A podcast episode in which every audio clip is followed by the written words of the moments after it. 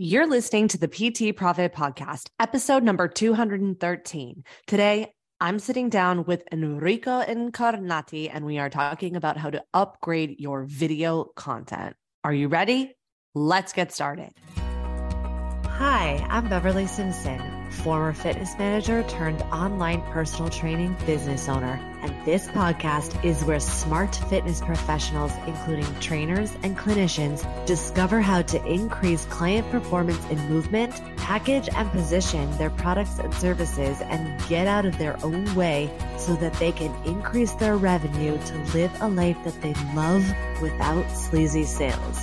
Welcome to the P T Profit Podcast.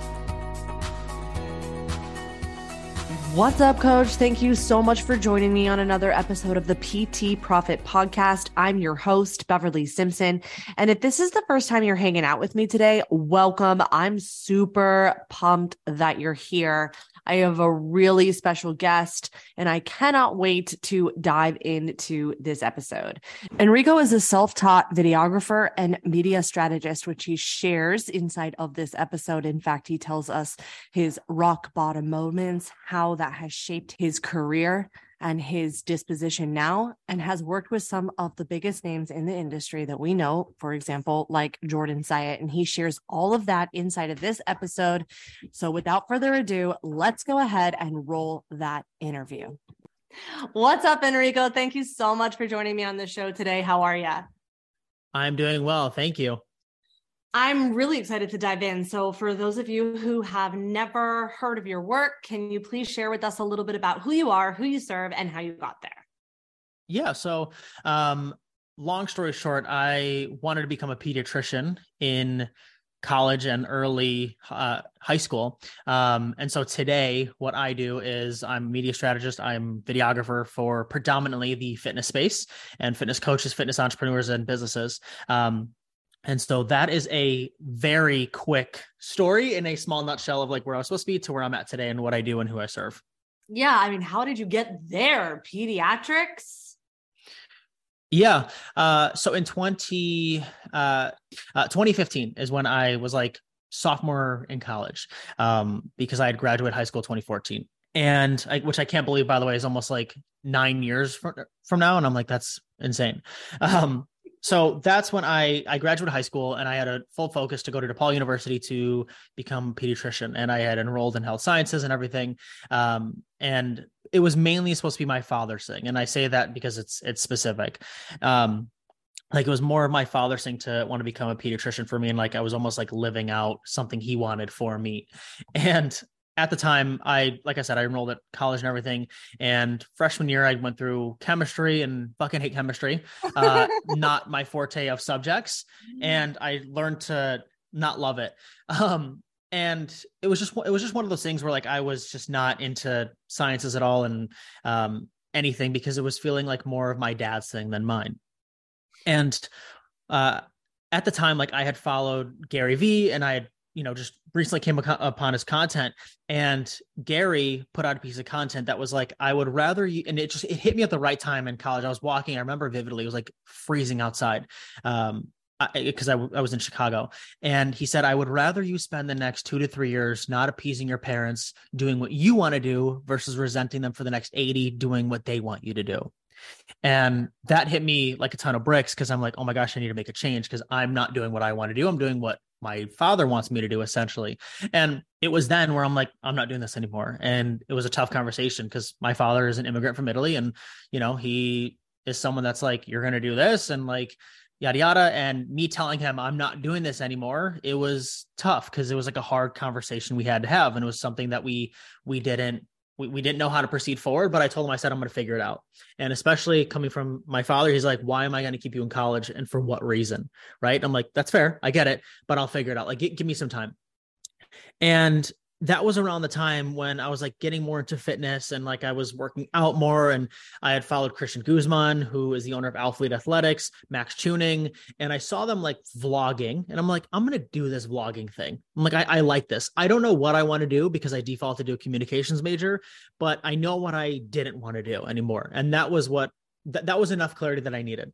And I remember I was working at my school's gym at the time and bought myself a GoPro camera. And I'm like, I'm going to just film. I'm going to just vlog. And I have no idea what it is that I'm going to do with this, but I'm going to figure it out. Started vlogging, started like just documenting my days, like had no idea how to hold the camera, how to film or anything. But I'm like, I'm at least doing something, right? I'm at least figuring it out. And also during that time was, again, when you had left, when, when, you, if anyone listening, like if you ever left something that like you had an identity for of like, I'm going to become a doctor. This is who I am. This is my next step in life. This is who I need to become. Like my father told everyone and, and his friends that like, I'm, I'm going to be Enrico the doctor. And I'm like, I'm like, I'm seventeen. I'm like, what? I'm not a doctor yet. I got thirteen, four, like thirteen, fifteen years until I'm a doctor. And it was one of those things that whenever someone came up to me as like my father's friends, like, oh, like, how's the medical thing going? And I'm like, not doing it. And it's like, well, now what? And it was tough because you never had an answer for them. Cause it's like, it was always this identity of like, oh, I'm just always being a doctor. And there's, it's just always a work in progress. And it was at that time when like, I just, I hit a low period of my life and it was just like a real just identity crisis of like, I have no idea who the fuck I am anymore. I feel like I'm not gonna be able to, you know, please my father or make him happy or do anything meaningful, meaningful in my life. Um, and the reason I say that is because that was around the time when I, like I said, I dropped everything and I was like, I don't know what I'm gonna do, but I'm gonna figure it out. And it was a low point in my life and I attempted suicide at that time. And the reason I say that is because I know a lot of people, they go through identity shifts and they go through times when they're like, I have no idea what I'm going to do. I have no idea how to figure it out. The unknown is so scary and the unknown is so uncertain that the certainty of just not existing anymore feels more comfortable, right? And that's scary for some people.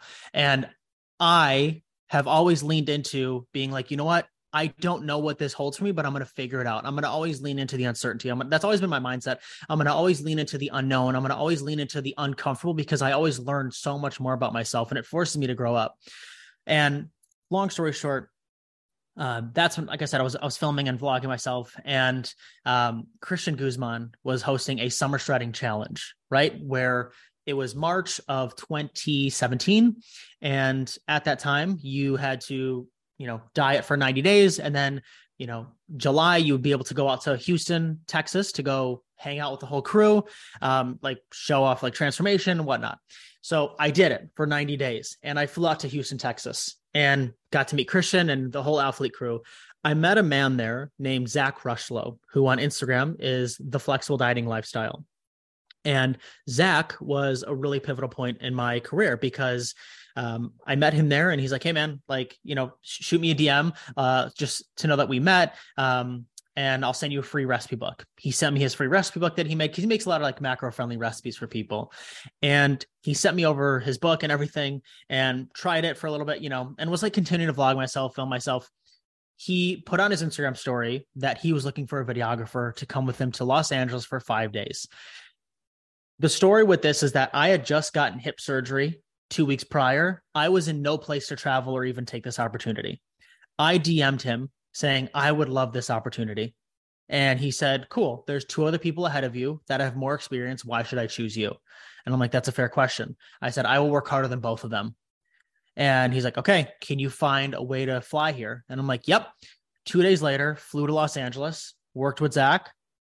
And that turned into a full-time position working with him to where I left college and moved to Austin, Texas, and worked with him for the next year. Um, that was a huge pivotal point in my career because I'm like, I'm doing the thing. I'm leaving Texas. And at that time, when I was working with Zach, I met Jordan Syatt, who used to be Gary Vaynerchuk's coach. And through, you know, There, through the whole fitness space, you you meet everyone and you know everyone. And I met Jordan at a Pencils of Promise charity event that was hosted by Lewis Howes. And Jordan, I just met him there. I'm like, hey man, like I knew you as I knew him as Gary V's trainer, not Jordan Syatt. That's a big distinction. And he followed me back on Instagram. I like love, I like lost my shit. I'm like, holy cow, that's so cool. And we kept in contact here and there. After my time working with Zach, I moved back home to Chicago. Was doing some more freelance stuff, got like a part-time job at like Whole Foods. So like I was kind of like restarting all over again. And then Jordan put on his Instagram story that he was looking for a videographer. And this was around September of twenty eighteen. I'm like, hey man, I'd love this opportunity because like we knew each other a little bit. He said, hey, there's someone in front of you. I'm going to give him a chance for ninety days. If this does not work out, I will let you know. Didn't work out at all. He called me December first. I was at Lifetime Fitness on the treadmill. I remember it to this day. It was like ten a.m. I get a call. It's on my phone. It says Jordan Syatt. And I'm like, what's he calling me for? He, I answer. He's like, what's up, man? I'm like, what's up? He's like, you want to move to New York City? I'm like, yep, let's do it. He's like, you can take two to three days to think about it, man. Like, you don't have to. I'm like, there's nothing to think about. Let's do it. And he's like, all right. So two weeks after that, I went to New York City for the first time in my life, hung out with him on like for a weekend, just to kind of feel each other out. Um, And then a week and a half after that, moved my entire life from Chicago to New York City with two suitcases to a Chinatown apartment in Manhattan with six other roommates. And, and I, and I worked with Jordan for the next two years. And what was really fucking cool was that the day I met Gary V was in the most, in the most casual form, because Jordan trained him. And we went to Gary's apartment because we had to train him on like a Sunday morning. And Gary comes down and comes out of the elevator. He's like, what's up, man? I'm like, yeah, what's up, man? Like, as, as if you just knew me. And I'm like, you have no idea. Like, your piece of content changed my whole fucking life, you know? Um, but it was just a cool moment. Cause like, I, I got to hang out with him, got to meet him. Like I friends with like everyone on his team. Um, and so I worked with Jordan for the next two years. And after Jordan and I's time together, like we were just at different points in our life, I wanted more. And he was just kind of like, we got him to a place where he was cool. Like he, we grew his YouTube channel, Instagram, TikTok, everything. Um, and like, he, you know, wanted to settle down more. He had, he has a baby now. Um, and so that's what led me to where I'm at today, to where now I work with other clients. I work with other, um, fitness businesses, much like Jordan, helping them with their videos, um, from an editing, filming, and media strategy perspective. Um, And all this happened within the short time span of five years. I mean, this is incredible. I have so many things to say and ask. Number one is, I heard right before we hit record, you mentioned that you've now moved back to Texas, or you're be- or living in Texas now. So is Jordan. So are you still working with Jordan? Uh, no, I'm not working with Jordan anymore. No. Okay. But you're both in yeah. Texas. So, yes. So you, you you know you know what's funny about this is that I always told myself when I left Austin, I said, I'm going to move back to Texas, because for me, it just felt like something was just, I'm like, something was just, it just felt like I needed to. And one thing I've never actually told anyone, and this, you'll, you'll like this too, is, um, in between my time working with Zach and Jordan, there was a man, um, his name was like, his name was Mike Spear. He reached out to me wanting me to come film him for like two days in Dallas. Actually, I had never been to Dallas. And he flew me out, whatever. We went to the Mavericks game, which was cool. But one day he, he like let me drive his car. Cause like I had to go, cause I was like staying at this other hotel, and he's like, hey man, like you could use my car. Like I'm staying at the host hotel. Like you can drive. It was like an Audi A five. Mm-hmm. I vividly remember I took a photo in that, in his car, and I'm like, I will buy this car. I'm like, this will be my car. And it, it was, it was just a moment where I'm like, it, it, it was, it was weird because, um, not, not, not that like I, I, need cars or anything, but I'm like, I, I, I want this car. I liked it. Right. And it's crazy. Cause like now I fast forward, I'm like, now I live across from where the Mavericks play in downtown Dallas. And I'm like, I bought myself an, an Audi A four. Cause I'm like, that's, that's the car I wanted. And I'm like, I, I, I, I just set the things that I, and I, I took a photo of it too. And I took a photo of me driving like in, in his car of like, I, I need to like visual it, like visualize it. Um, But it was just crazy. Cause like during that period of time, like I, like I said, I came to Dallas and, and now I'm here again. And I had always set um, after my time working with Zach that I was going to move back to Texas at some point. Powerful. Okay. So first yeah. of all, I just want to say that your story that you shared is very powerful. And thank you so much for going into the detail that you did. I appreciate it. I think one of the things that the personal development world tends to miss, and I get why, it's not the fault, their fault, but what happens is that we end up having what I like to call relentless positivity, that we start to feel like when we have fear, or when we, when, when we start to lose our sense of self and identity, that somehow we're going to manifest all these bad things. And I think that we forget that you cannot have courage with the absence of fear. And it's not about releasing fear, it's about integrating it. And I think that there are not enough people that are really acknowledging it, because, and, and how, how do we integrate it? And I think that, that, um, you know, it's just a survival thing in our, in our brain, and it's never going to go away. And so I think that it was, that's a very powerful story. And so my question for you is, you know, what would you say was the moment and that, you know, saved your life essentially? How has this work saved your life? Yeah. Um, and, and, and it's funny, like I, I have a tattoo here on my inner wrist that says Forza, which in Italian means strength.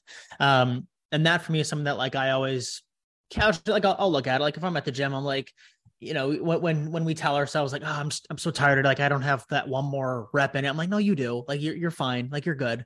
Like, the closest people around you are okay. Like, you're fine. Like, you could do this rep at the gym, quit being a little baby. You know what I mean? So it's just, just a reminder to me of like, you can do the hard shit. Um, I wouldn't necessarily say like a save my life type thing. I would say more of just kind of like a, a, it, it, it awoke me to like, it, I, I, I became like awake to the possibilities of like, look, man, this is not a hard thing, right? The hardest part for me in my life was telling my father, I can't do this anymore, or I don't want to. That was the hardest thing for me. And I'm like, everything else has been easy since. Right. And I think for most people, they look at it like, you know, having a hard conversation is one of the hardest things. And then you have more hard conversations and you're like, oh, it's not as bad as I thought. Right. Like we, we paint this picture in our head and we, we think like, you know, what's the worst going to happen? Cause our brain goes to survival mode and it needs to protect itself. Like I get it, but when you can lean into that more and do more scary things, like the next time you do something like that, it won't be as scary. And then you could take another step up on the ladder and be like, okay, this isn't as scary as I would have thought, but like, you have to keep climbing it. And I think for me, it was just continuously like leaning into the unknown. Like I didn't know what posting on YouTube would have meant for me. I didn't know what hitting publish was, but in the back of my head, I had Casey Neistat, who's one of the best vloggers in the world, in my head saying like, just hit publish, just do it. Like you can do it, you know? And so it's like, there was just always unknowns. And I'm like, I'm always going to step into it. And now no matter what it is that like, it's crazy. Like the, the things that I thought were scary then that I look at now, I'm like, why was I even worried about that? But I didn't have the foresight because I didn't go through it. And I think you have to go through like the hard shit. You have to go through the tough things. You have to go through the unknown things. Like I always say, gold is found like in, in, in the, in the dust, in the dark. Like that's how diamonds are found, like in the rough. It's like, you have to go through that stuff. You have to go through those experiences, those unknowns, those the uncertain moments to see like the light at the end of it. Amen. Amen. Okay. So yeah. Switching gears a little bit, I'm curious, you know, so based on your story, it sounds like you did a lot of learning on the go. Because it's yeah. not like you, you know, you, you hear these stories of people, of videographers or people who are in the creative fields. I say this as a former musical theater actress. That's why I moved to New York City, that, you know, they were born with it. Like they, they were born with a camera in their hand.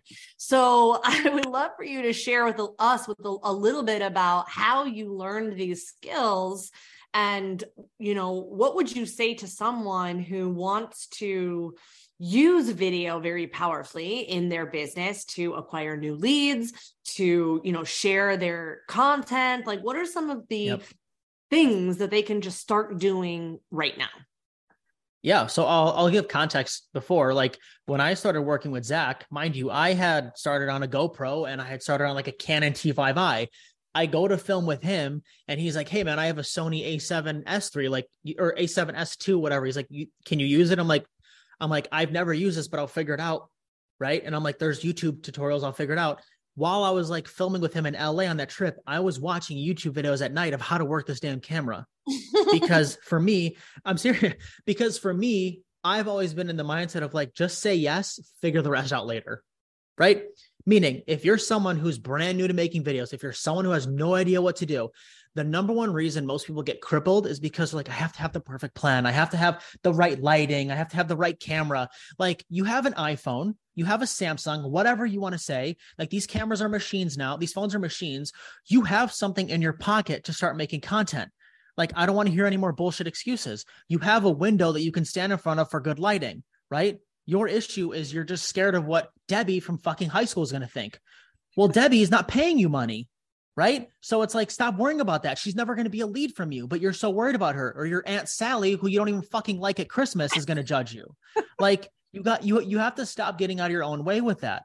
And I think most people are afraid to fail in public, when in reality, when you fail in public, you're kind of like going through a growth transformation. You're kind of going through like a, hey, this is my starting point and I'm going to document all of it. Right? Like there's a reason I keep my old YouTube videos up, because I'm like, I'm going to leave it there because I want to show like, this is where I started.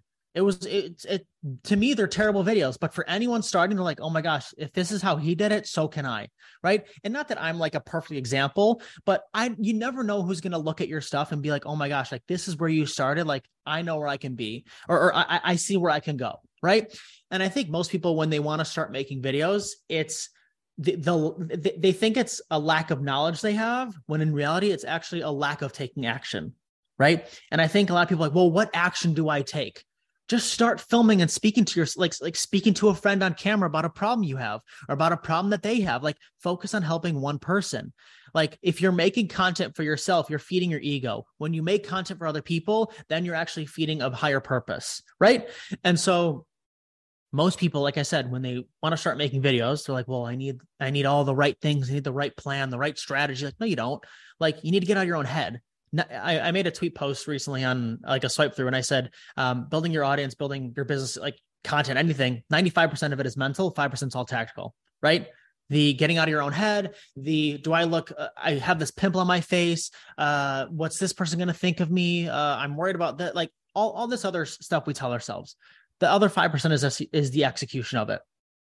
The ninety-five percent is what people really struggle with. And that's the mental side. I, I, I mean, I couldn't agree more. I, I also think too, that, you know, toddlers who learn to walk for the first time, they're not expected to run a marathon, but they're not going to learn the skill and, and get the knowing until they practice standing up and walking. I don't know if you've ever watched a kid learn how to walk, but they fall down five hundred cajillion times. And it's not like they sit there and be like, oh, my Aunt Sally is judging me because I fell down and hit myself on the corner. No, they get up and they get up again with bruises. I was going to say, like, that's why I always say, I'm like, baby steps are still steps. Mm-hmm. Like they're still steps, right? Sure. We can complain about the algorithm. Sure. We can complain about how other people are lucky. Right. But you don't see a toddler being like, oh, I'm just going to quit. Like, I'm just going to sit here and complain and moan. Like, like I'm just curious, like, where did we go wrong from being a toddler to getting up, standing over again, and like having resiliency and being strong and like figuring it out, to then just becoming complacent to where we're at right now and just accepting mediocrity? Like, like where, where has that, like, what, what's happened with that? Like you learned how to walk, right? You had to fall so many times, but now when it's twenty twenty-two and you're a, you're a big boy, big girl now, and now all of a sudden something doesn't go your way, you want to pout and just sit and complain. What, what happened to that? That's what, I, th- that's my question. Sure. You probably cried and hit your knee when you were a baby. So what? You had some bruises, right? You had some, some, some learning scars. Cause you like, you, you, you scraped your knee when you fell, when you fell on your bike. Doesn't mean you didn't go get up and try again. Right. But now whenever something happens or whenever something doesn't go our way, we immediately want to play victim and just immediately be like, woe is me, the algorithm, the, this, the, that, the, whatever, I'm shadow banned, I, whatever. No, you're not. Like your content sucks. Make better content. Stop, stop, stop, stop complaining about the algorithm. Get better at it. Stop making selfish content. Focus on helping someone. Oh, my video didn't get as many likes. And yeah, I, I mean, I, I like to tell my clients all the time that the ones that don't get the least amount of visible engagement are always my highest conversion. And I always laugh because, you know, I, t- I tease my accelerator clients. I don't tease, but I always joke with them because I say like, listen, I can count on one hand how many times you guys have commented on my stuff and you have paid thousands of dollars, right? Yeah. So it's something I always remind them to think about. And, you know, to answer your question, I mean, I'm going to go ahead and answer it and give you my opinion on it. Something that I draw a hard line on the sand is that I think that people are constantly, you know, th- being told that we need to build know, like, and trust. And to me, I think that's just absolutely insane, because I think that that that is an accidental popularity metric, because if you're always trying to be liked, and you're trying to create a community of friends and family, I can count on one hand, zero, how many times my biggest fans, the people who love me the most, my mother and my husband, and they've not bought a single thing and they love me the most, right? And so we accidentally chase this, I need to be liked, I need to be popular, when the truth is the coaches that are good are the ones that speak to your potential. They're the ones that fight for your resistance, because in order to change, you're going to have resistance. And I am a parent, and I have to deliver the worst news to my children. And I do it because I love them, because I can know what's possible for them on the other side. Because if you want more of the same thing, then by all means, keep doing the same thing. But you're listening to this podcast because you want change. And that's going to require uncomfortability, period, in my opinion. What what I love is what you said about like the whole know, like, and trust. I care about being known and building trust. I don't give a shit if you like me. Mm. And, and, and again, and, and I, and I say this coming from someone who has shifted their, their, the way that I speak lately. I I've been more, not necessarily aggressive, but I've, I've had less coddling in the way that I speak, in the way that I teach, in the way that I, because I'm like, I, it, my, my thing is I'm like, I, I look at some people and I'm like, okay, like you, you're given a certain situation, right? And I'm like, you have the potential, like, I'm I'm not going to coddle you. Be like, oh, you didn't you didn't want to make a video today. That's okay, right? Like it's it's the same clients that are like, oh, you didn't want to work out. It's okay. Like, no, you need to you need to track your calories, because if you don't, you need to lose the weight, because if if not, you won't be here for your three kids.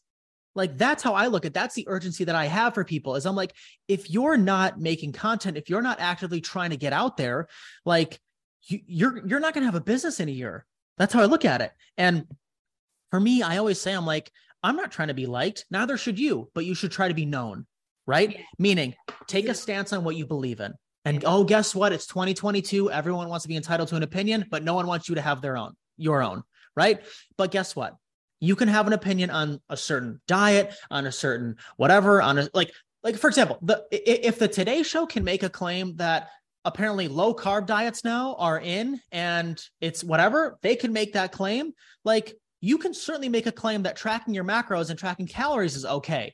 Like I, I, I don't understand where people get, get fearful of like, oh my God, if I say this, like, what are people going to think of me? I'm like, here's the thing. If you're always trying to be liked, like it's like you said, it's a vanity metric, and it's just so stressful, because it's like, just like, there's going to be, be people that resonate with you and they're going to trust you and, and they're going to like you for you. There's people that are not going to like you, but they'll know who you are. Like one, yes. one thing that, that I heard from Grant Cardone a while ago is like, that's why he posts so much, because he's like, I'm just trying to be known. I'm just trying to be known. I'm trying to get in your face. I'm trying to get you to know me. I don't know. I I, I don't, it's not my job for you to like me. I'm just trying to get you to know me and see me. You may resonate with some stuff. You may resonate with, with, with you may not resonate with other stuff, and that's okay. And the trust factor, right? So I, I'm with you, Grant. I heard this from Grant Cardone, and you know, this is not about whether or not, you know, we, oh my gosh, I've, I'm so fired up on this subject, is that it's not about whether or not we're agreeing with everybody all the time. Di- true diversity, in my opinion, is that we can be comfortable having different opinions about different topic- topics. And so there's something that Grant Cardone does say that I agree with, and where he says that I'm going to be known and it's invisible, not popular. And that's true. And I think that the trust component comes from, in my opinion, is that it's not about whether or not you're a good person. If you're hanging out with me, I already trust that you're a good person and that we are, that we are good, because like attracts like. It's trust in, can this person actually deliver on what they say that they can do? That's the trust component, because I had to look up who the C E O of this um, iPhone is that I'm holding, and mm. whether or not he eats tacos on Tuesday did not influence my buying decision. Okay. And so for me, I, I just think that that is, that's the, the, that's what is getting pushed out there. Like literally everybody is saying that. And so unconsciously we're accidentally chasing popularity metrics, and that is unfortunate. That's not, then, then I'm with you. Then, then you've, then you are a, you know, messenger. You're not a business owner, and that's fine. Just get clear and be honest with yourself about what's actually happening. Yeah.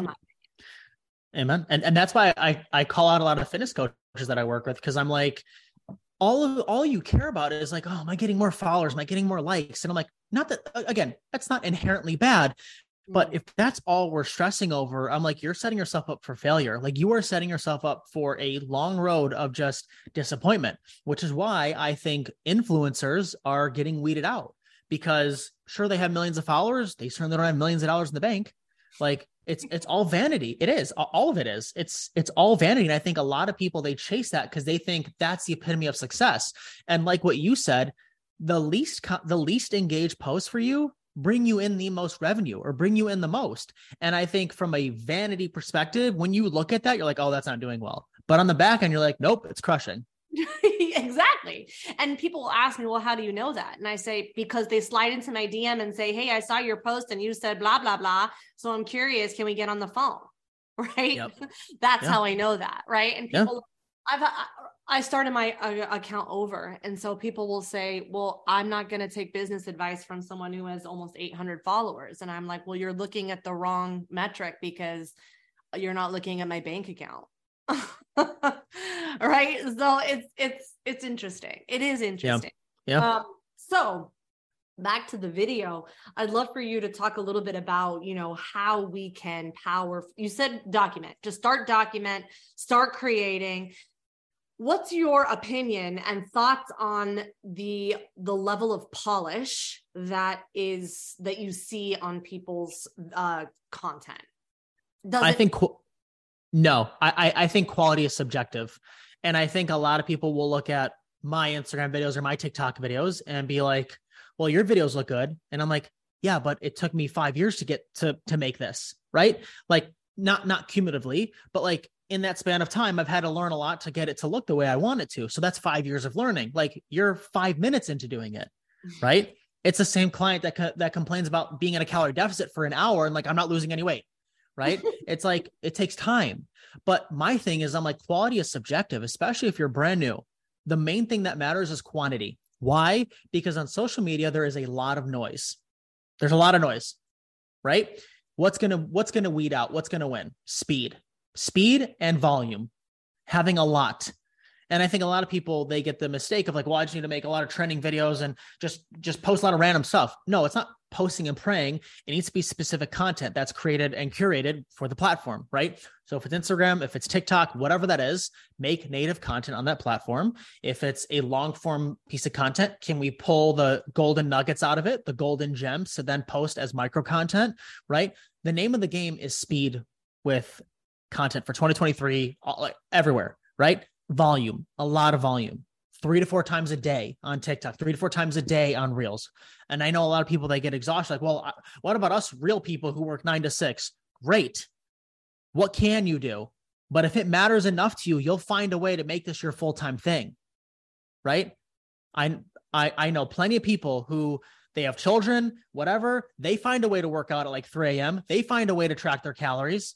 Like they're real people. If you want to say that, we're all fucking real people. Right?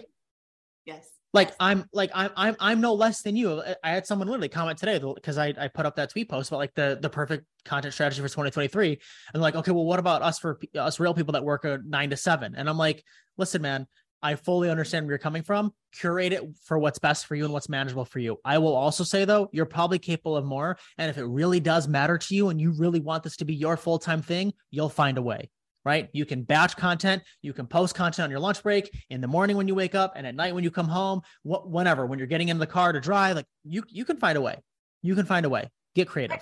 I, I always remind people that y- it, it really comes down to commitment. And the truth of the matter is that you, everyone is committed to something. And so you have to ask yourself, are you committed to your dreams? Or are you committed to your reasons?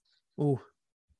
I mean, that's ultimately what, what it is that we're looking at. And, and what happens is, you know, when I tell people that, because I do, I, I do say that. And, and my opinion is that, listen, we all have circumstances, and I'm not saying at all cost, I'm not saying go to the gym with the flu. You just have to be honest about yourself with yourself, like, and give yourself the grace that you need in the sense of like, hey, listen, you know, I just, I can't do this today because my kids are crazy, crazy, crazy. And that's fine. But that's one day, that's one moment. And you get to ask yourself, how many moments are you really having that are real like that? Or are you just not willing to put yourself out there? And that's, and what you said, people will take one day and it'll be a snowball effect. And then the next day, it's a, it's a, it's a person that's like, oh, I couldn't get to the gym today. Right. And then the next day, their bed feels more warm in the morning. They're like, ah, oh, it's cold out. Like and then another day, right? And it just perpetuates. And that's the same thing. It's like, oh, I didn't get my post up today, so why bother the next day? And I'm like, what what, what do you mean why bother, right? Oh, I, I I couldn't get it up. To, I, I couldn't post today. Why? Oh, I just didn't have time. Oh, well, tell me how Game of Thrones was on Netflix. Because because clearly you had time. You just it, it just wasn't a priority to you. That's it. And like you said, you're committed to your reasons. And the reason for you was it just wasn't a priority. Your reason because you wanted to watch Game of Thrones. And again, no hate with that. You do what you want, you want with your time. We're all given the same exact amount of seconds, right? I totally understand that. However, if you're spending your time doing things that aren't generating you things to move forward, aren't generating progress, then that's on you. But you have to be okay with that. And if you're not, then that's a whole different conversation. Then let's look at it. Absolutely. Yeah. Absolutely. Okay. So I'm curious, I'm seeing a lot of headlines these days about, um, you, you mentioned TikTok, you mentioned Reels, and I'm seeing TikTok's being banned. And then I know we've got you top shorts or whatever. So I'm just curious your opinion on the short form video. What do you see for twenty twenty-three? What do you anticipate? Where should we put our focus when it comes to video content creation? That's a great question. Um, when it comes to short form, I think a lot of people are like, oh, TikTok's going to get banned. It's been trying to get banned since twenty twenty, right? And, and, and I put up a post on Facebook yesterday. I, I literally, I put it in quotes of pretending to be someone saying like, oh my God, TikTok's going to get banned. I'm like, great. Either we live in fear or you continue to post on the platform because it's been trying to get banned for the past three years now. Right. And I haven't had any issues. Again, if there are, if, if something does come out and I am wrong, I will admit it. Great. Right. I'm okay with that. I'm opening myself up to that. But we can either choose to live in fear and continue to read headlines and be fearful, or be like, I'm going to just keep posting and doing what I do. Like you can use it as a lead gen. You could use it as a source of bringing in, um, like, like you said, uh, followers, leads, but whatever you want to say. But like at the end of the day, don't rely on one platform. Don't build your land on one plot of grass. Like look at other like look at other channels, YouTube, Instagram, like there's other ways to generate that. And I think too many people get high on, you know, well, Instagram's doing so well for me. I'm like, great. It won't, it won't continue to do well for you. Why? Because I think the platform that got you to where you are won't get you to where you want to be. And what I mean by that is I think too many people get caught up in, well, you know, Instagram worked for me for the past five years. Great. What's going to happen when it's going to cost more to then be on that platform, right? What's it going to take when you're the ads you were once spending on there are going to cost you more money, much like it was for Facebook. You got to make a pivot. Oh, I got to go to TikTok now, but now TikTok costs you money because you missed out on the organic reach. Well, what about YouTube? Well, you haven't started YouTube, but you're, you're too focused on Instagram. Oh, by the way, what happens when Instagram goes down? Then you panic because you're like, oh my God, what do I do with my business? I don't know. What do you do with your business, Kevin? What do you want to do? Like, what do you want to do, bud? Like, we should have been building the email list. We should have been doing all the things on the back end, diversifying our attention. That's my main thing is when people are too high on a platform, I'm like, you're fucked because right. you, you, you, you, you need to diversify your attention. And when you say what's coming on the, the horizon for twenty twenty-three, I think it's all the same platforms right now. I think Reels are going to continue to do well. TikTok, the organic reach will go down later in twenty twenty-three. So continue to maximize it. LinkedIn video will start to pop a little bit. I'm also picking a big wild card in Pinterest. I was just about to ask you that. that yes. And, and also YouTube shorts will continue to, to do well because at the end of the day, YouTube is the second highest search engine to Google. And oh, by the way, Google owns YouTube. So YouTube shorts from a searchability perspective can continue to do well for you. That can continue to be a huge generation of, of leads for you. Why? Because at the end of the day, if you can pull someone in on a shorts video, that's let's say a clip from a long form video, they're like, oh my God, I love this. Now they go watch the long form video on your YouTube channel. Now they're spending more time with you. At the end of the day, if you can get people to spend more time with you, that's what matters most. That's how you will win. And I think a lot of people, they get caught up, especially, especially the fitness coaches I work with, right? I'll give you an example. So a lot of coaches I work with, when they run like their frameworks, like a challenge or like a webinar type thing, like, oh my God, like no, no one's coming over from Instagram. Like no one's wanting to watch. I'm like, well, you haven't earned the attention for someone to even watch a thirty second video of yours, let alone a thirty minute webinar. So you have to earn their attention to want that, right? And I always say, I'm like, give them a reason to watch the video. In that video, can we then promote something for free, like a guide or a cheat sheet that they would want that can help them solve a, a, a bigger problem that they have, and then pull them into your Facebook group, pull them into your community, but then get them in that community, let them, you know, mingle around, nurture them well. And then when you have a, a webinar or challenge in like three weeks, you're like, oh, like I've gotten some help. Like I should probably attend this. I pro- probably should watch this, but it all started from that thirty second video. Too many people are like, I'm going to take you on a date. Let's get married. Nope. Doesn't work that way. Yeah. They, they're rushing the relationship, and it's the right. relationship of like not being friends, but the relationship of like, can you solve my problem? And are yeah. you the best person to solve my problem? Yep. And so I, what I love what you said, and this, and I have been saying this, and I, I know it goes against common advice, but when anyone tells you to focus and just pick one platform and go all in on one platform, I'm like, run, because I'm not going to build my business, my livelihood, my, I, I am a mom and a parent and a wife, and I am responsible for bringing food onto this table. And I'm going to trust a platform that isn't built by me. I'm sorry. That's just not, that's just to know. I get the component of focus, right? Focus on your message, focus on who you're trying to serve. You want to focus and double down on the offer and the program, and diversify where you're going to share it, because people experience content in all different places, right? When, when Mark Zuckerberg, when Facebook and Instagram like went down that one day or whatever, people were panicked. And I was like, I'm still making money every day. So let it go down. And it yeah. wasn't about, you know, I needed to do more. It's just about, uh, like, I didn't have to create more content. You're, if you were already in the game and creating assets, you just repurpose that. Yep. Yeah. And, and that's the thing that drives me nuts too. Like you said, when, when platforms go down and then people want to be reactive, like, oh my God, like I, I need to like, then I need to grow my own media and my email list and everything. I'm like, yes. Don't you think it'd be a better option if we were more proactive and we were doing this already? So then that way, when this happens, maybe you'll be a little bit panicked, but it's not like full blown panic mode. It's like, oh my God, it went down, but I'm okay. Instead of it being like, oh my God, it went down. What do I do? Have I lost everything? And freak out completely. Right. At the end of the day, like you should be consistently and constantly trying to move people to a platform in which you own. Mm-hmm. You don't own these platforms. You don't own Facebook, Instagram, TikTok, YouTube. You don't own that.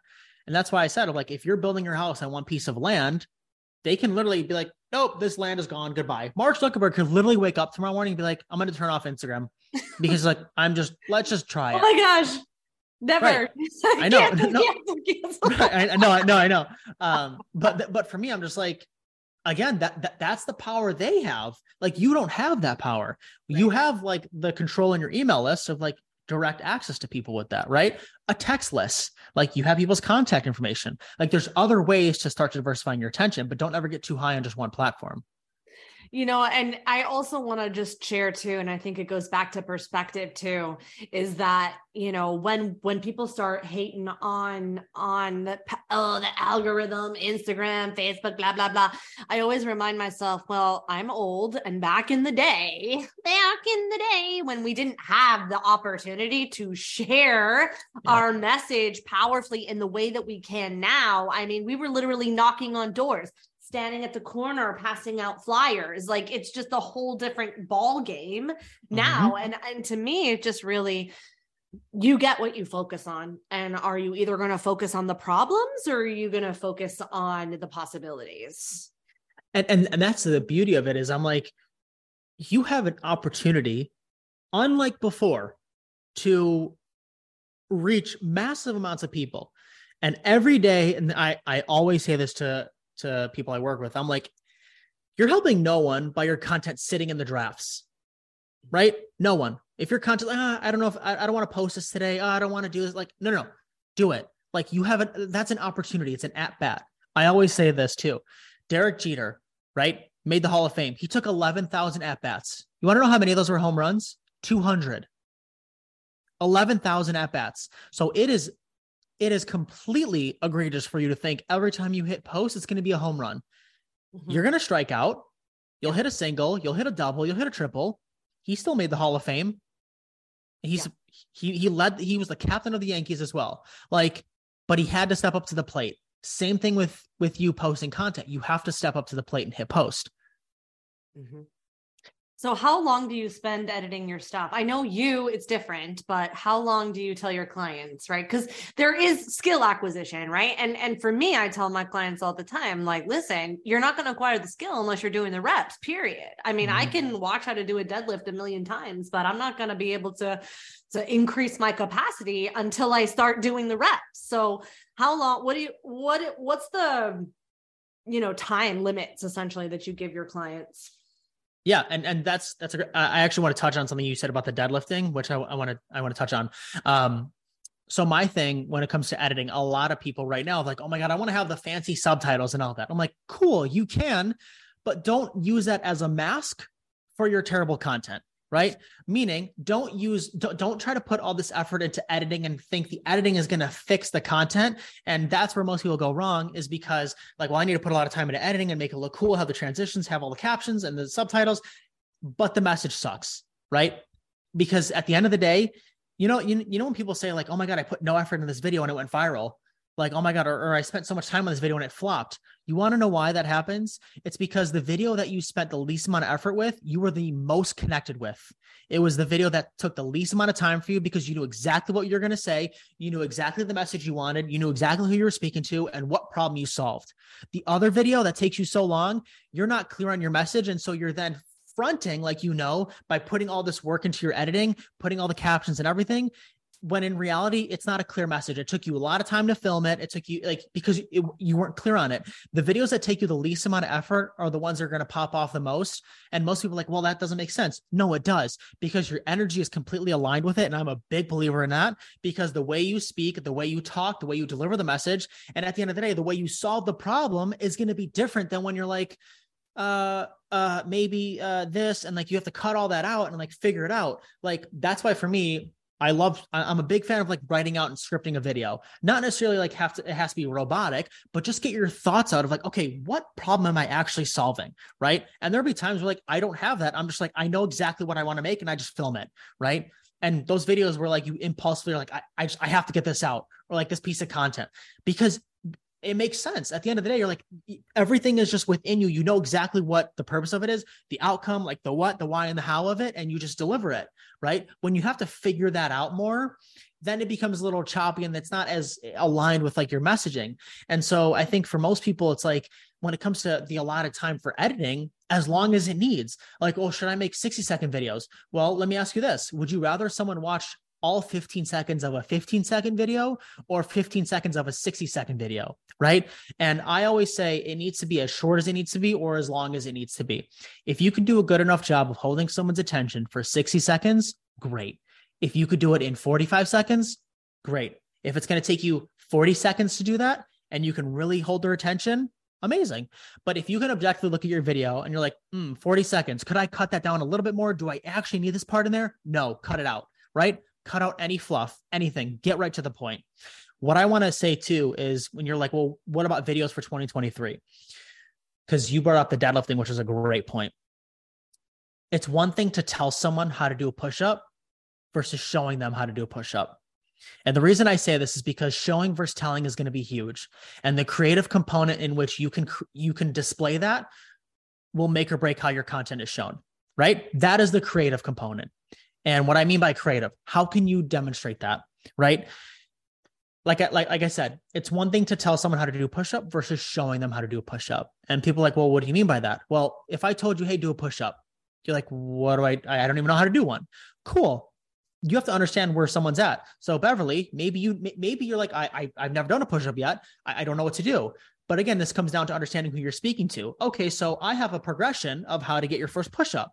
Do you think showing someone that would help them a lot more versus like, okay, let, let's start on your knees. I want you to just go down to the floor and actually show them that. And then I want you to just press yourself back up. Right. And we're going to start with that. Then next, I want you to put your feet up on a bench. And then, or, and, and then finally after that, like you're going to be able to do your first push-up. It might take you three weeks, but you're going to get it done. Right. But you show the progression of that.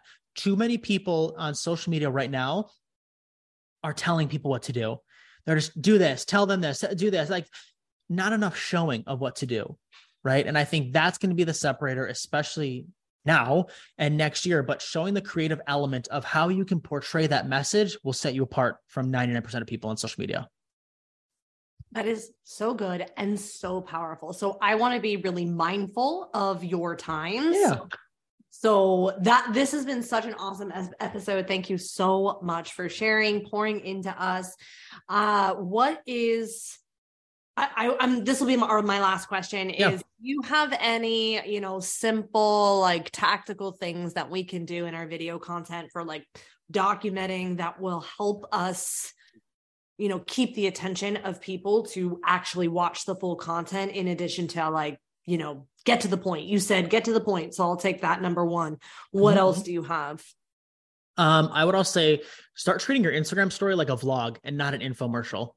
Right. I think too many people on their Instagram story, they're like, oh, here's my link. Uh, buy this, buy that. Oh, I'm doing like, you sound annoying. Like use your Instagram story as a vlog. You can include that in there as a pattern interrupt of like, oh, by the way, I have this going on. Um, or here's my face cream or whatever leggings you want to push, whatever all these influencers do. Um, start treating it like a daily vlog. Why? Because it expires in twenty-four hours. What are you doing throughout the day?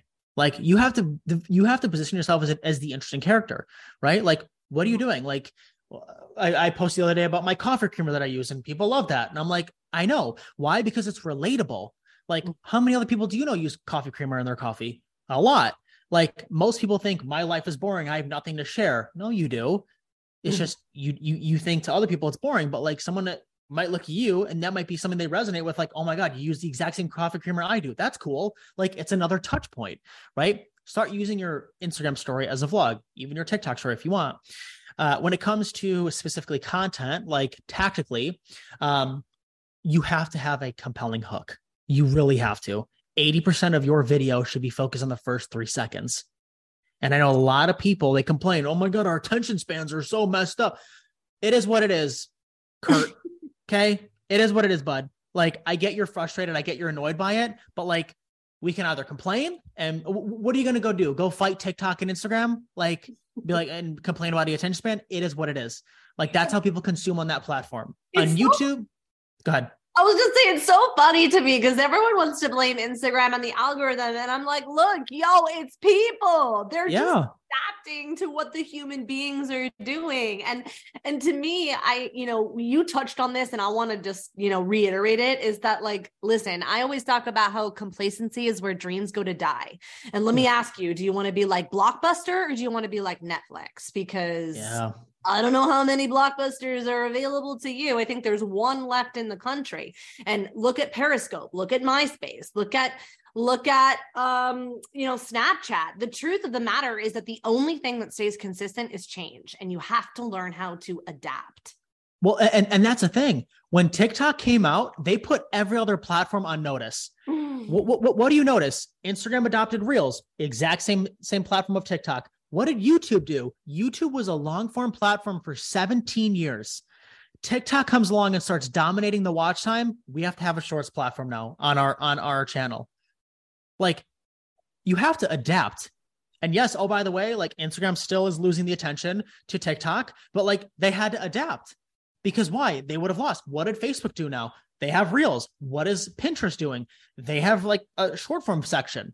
Like the name of the game is adapting. And I know a lot of people like to complain, but it's like, hey, when something new comes along like that, that starts pulling the attention, that's where it goes. Gary Vee always talks about this all the time. He's just paying attention to where the, where the attention's going. I know I said attention like seven times, but like, that's the name of the game is where is people's attention going to, right? When you're consuming content, are people more consuming content in short form or long form? Both. But for right now, it's more on the short form because they can get the dopamine hits all they want. And it's quick, quick, quick.